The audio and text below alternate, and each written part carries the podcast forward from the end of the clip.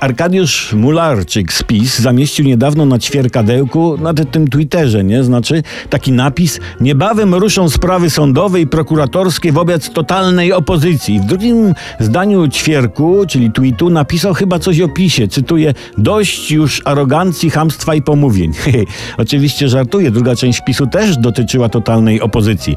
Na pytanie współćwierkających, e, za co będzie opozycja sądzona, pan z PiSu nie odpowiedział i dobrze, bo pytanie jest głupie. Sprawy są oczywiste i wyroki skazujące nieuchronne. Opozycję będzie się sądzić za bycie opozycją.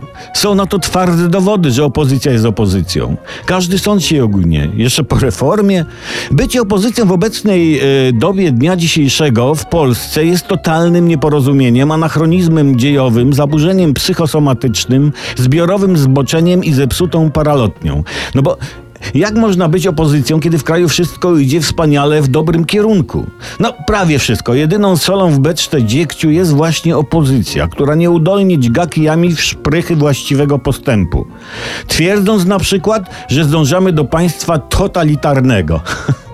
No teza łatwa do obalenia jak małpeczka dla pana Ambrożego. Zwróćmy bowiem uwagę, że pan Mularczyk ćwierknął. Ruszą sprawy sądowe, a więc opozycja będzie się wsadzać na drodze prawnej. Czyli plotki, jakoby PiS wprowadzało reżim totalitarny, są wyssane z brudnej dętki obskurantyzmu. No.